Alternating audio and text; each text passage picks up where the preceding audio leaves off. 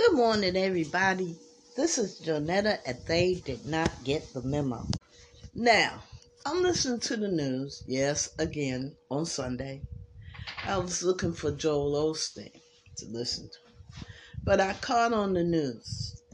And did anybody in this nation know that San Francisco had formed a committee to uh, uh, research reparations for African Americans who have lived in San Francisco only.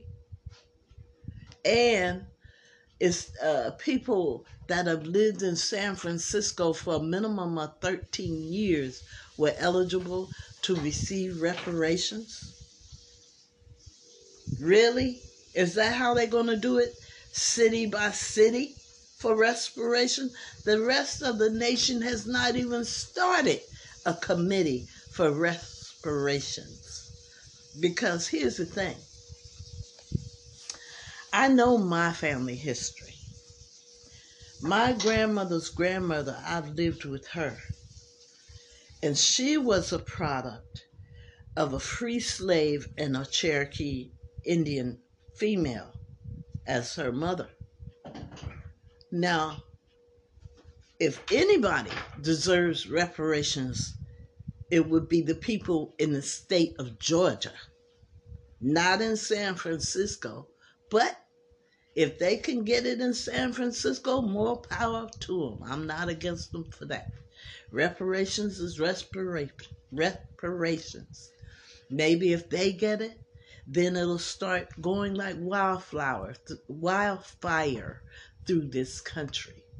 You see, I'm so excited about the uh, the fact that they're not including anybody else anywhere else except San Francisco.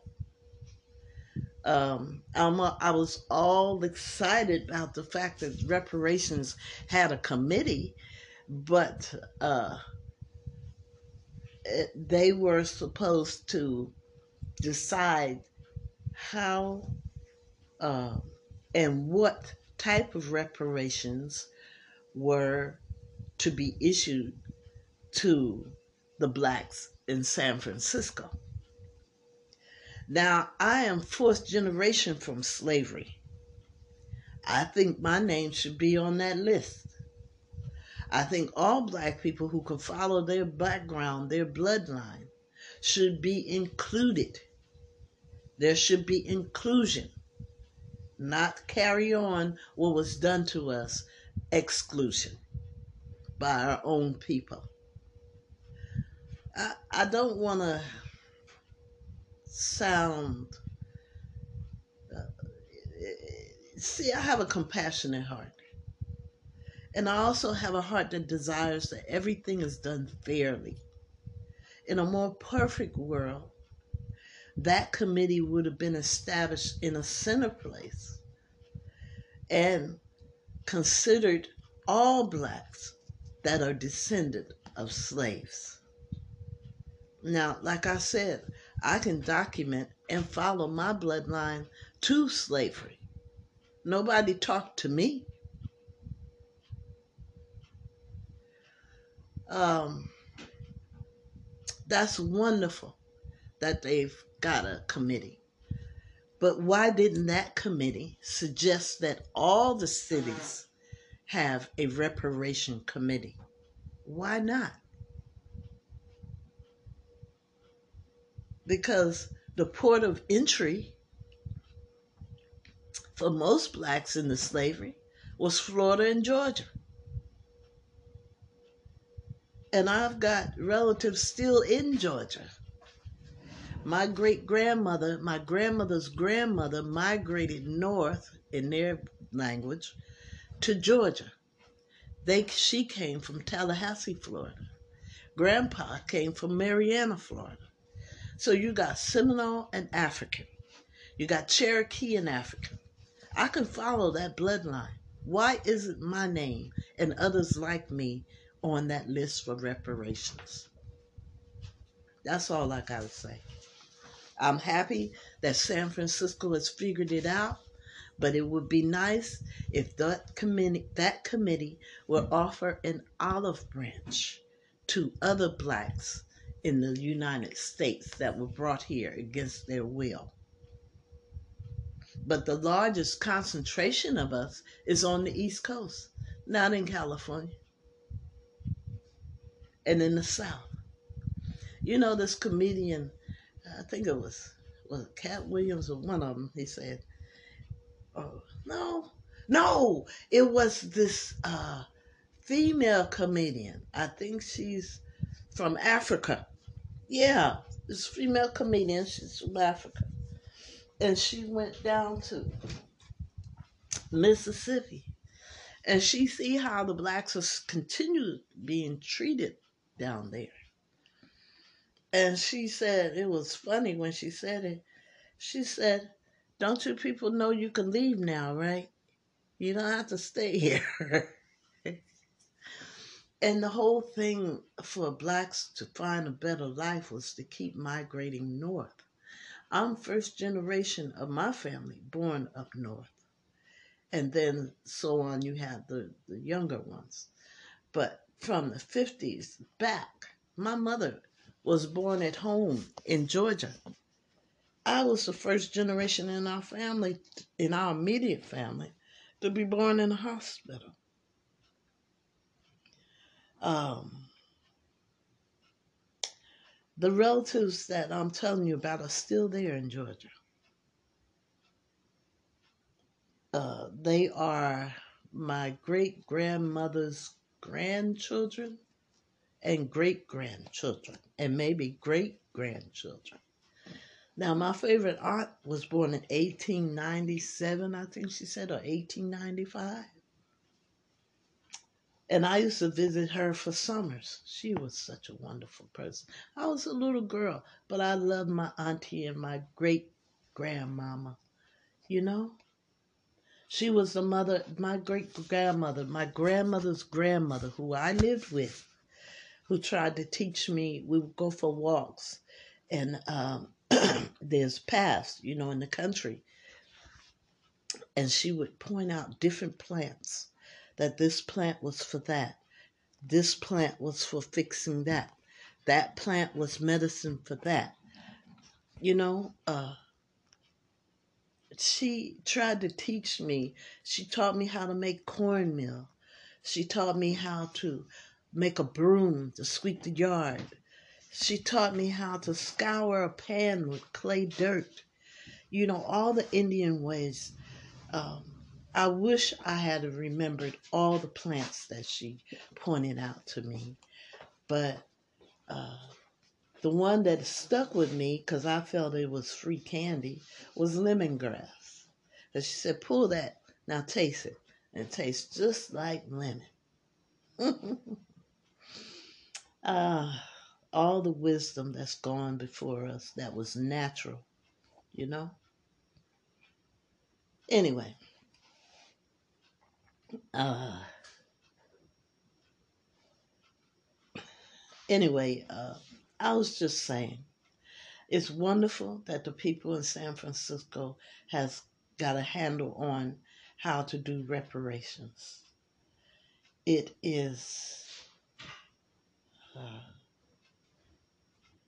I, don't, I don't understand. It's uh,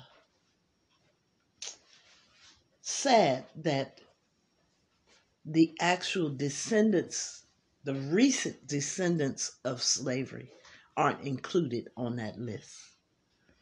It would be nice if they would reach out to people who are four generations from slavery that are still living uh, to let us get our reparations as well. All right, you guys, that's all I got to say. It's Sunday. I was so happy about the Committee for Reparations, but so disappointed when they limited themselves to San Francisco only. I don't know how the nation is going to give blacks reparations. The nation not just San Francisco. And you know what? Here's another thing I just remembered before I play the music. They gave Chinese reparations, what, two years ago? Three years ago? Chinese. They gave them reparations and they came here because they wanted to. We came here through coercion. And if you don't know what coercion means, that means by force.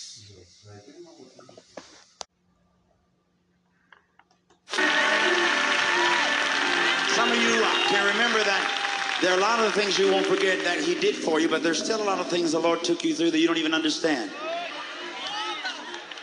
There was a little old lady, little old church mother named Mother Sherman. She was what we call a district missionary.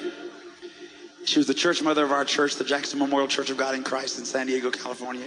She went to heaven when she was 101, I think. And she was a, such a sweet little darling. She was about four. She looked like she was about four, three. And, uh, but a powerful preaching woman. And when I was a little boy, she used to say to me, she heard I was saved. I got saved when I was about four or five years old. And they heard about this little Pearson boy that was saved. And she'd always come up to me and said, son, you yet holding on? And I said, yes, ma'am, I'm yet holding on. She said, well, keep on keeping on then, baby. She said that all the time. Every time I said, you yet holding on, them old missionaries always going th- thought you was going to backslide between Sundays, you know. you yet holding on? And I said, yes, ma'am. She said, well, keep on holding on, baby. And She'd give me a nickel. And then when I get a little older, she gave me a dime. You yet holding on? Yes, Mother Sherman, I'm yet holding on. You keep on keeping on, baby. She gave me a quarter. By the time I got ready to go to college, she was up to a dollar.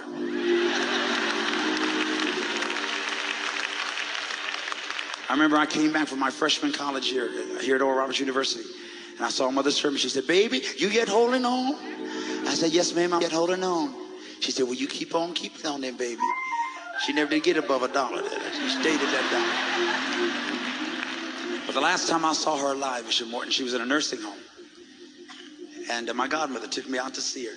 She had lost her teeth. She's, she, they couldn't find her teeth. She couldn't remember who I was. Our pastor, Bishop J. Blake, whose son Charles will be preaching in a little bit, Charles Blake. Bishop Blake had gone to heaven. Mother Sherman didn't know it yet. She couldn't remember the name of our church. And it kind of broke my heart. And I said, Mother Sherman, she said, what is it, baby? I said, you remember me? She looked, she said, how long we would do? I said, where's your teeth, Mother? She said, I don't know. They done lost them. I said, well, I'm Carlton Pearson. And you used to encourage me a lot, Mother, when, when, uh, when I went to church. You was always telling me to, to keep on keeping on. I've been, I was saved when I was a little boy, and your ministry has blessed me over the years. She said, oh, it did. I said, yeah, well, you were so sweet. She said, Pastor, you were sweet. She said, you get holding on?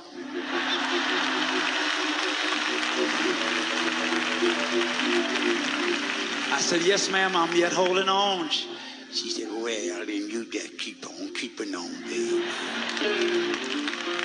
Said, well, I'm going to go, Mother Sherman. I just want to love you and pray for you. But there's one little song I wanted to sing for you before we, before we leave. Now, she couldn't remember the name of the church. She couldn't remember my name. She couldn't even remember our pastor, Bishop Blake. But I, I said, this, I sang this song. By and by, when the morning comes, all the saints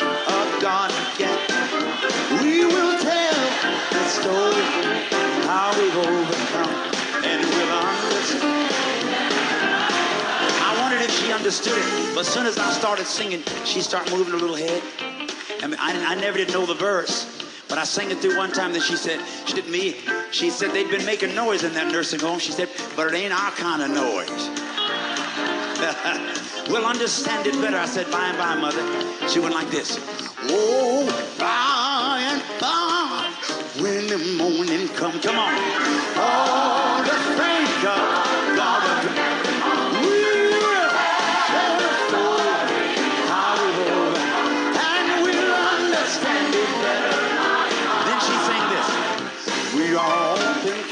driven on the restless seas of time. Summer skies and howling tempests off the sea to bright sunshine. In that land of perfect day, when the mists have rolled away, we will better by and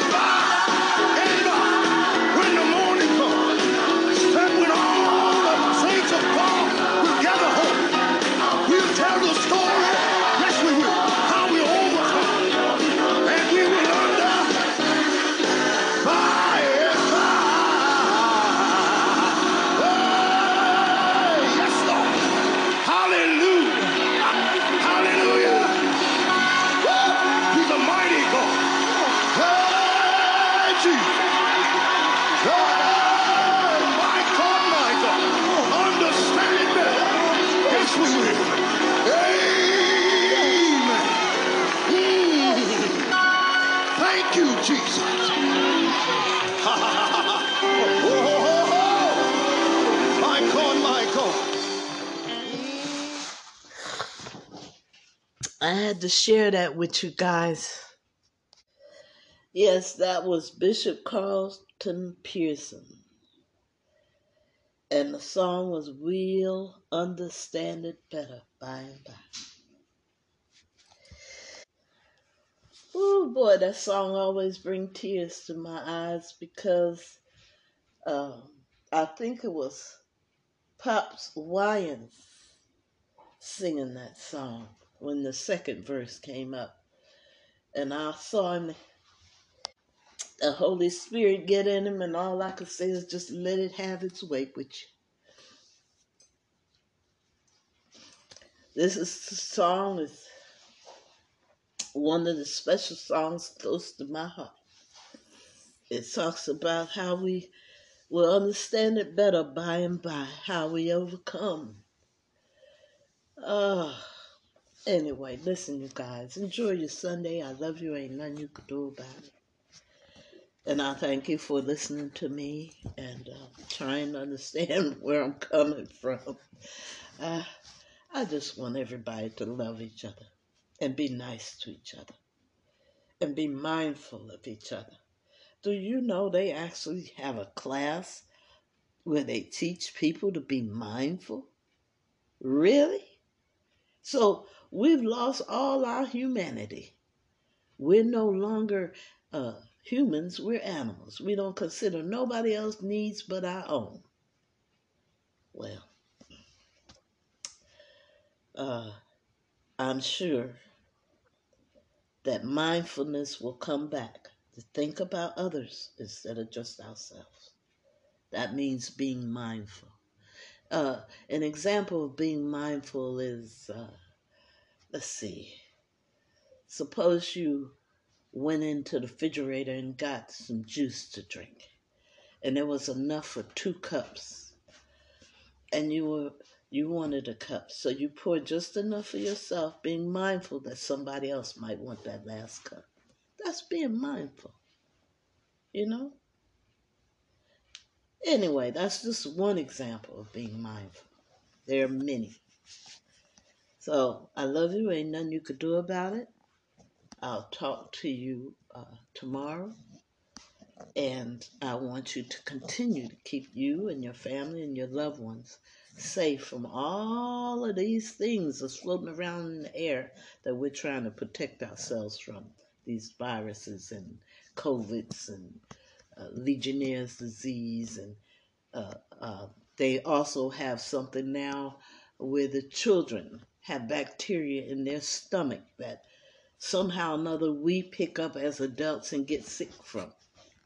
If it's not one thing, it's something else, isn't it? Good thing we got God. I'll talk to you tomorrow.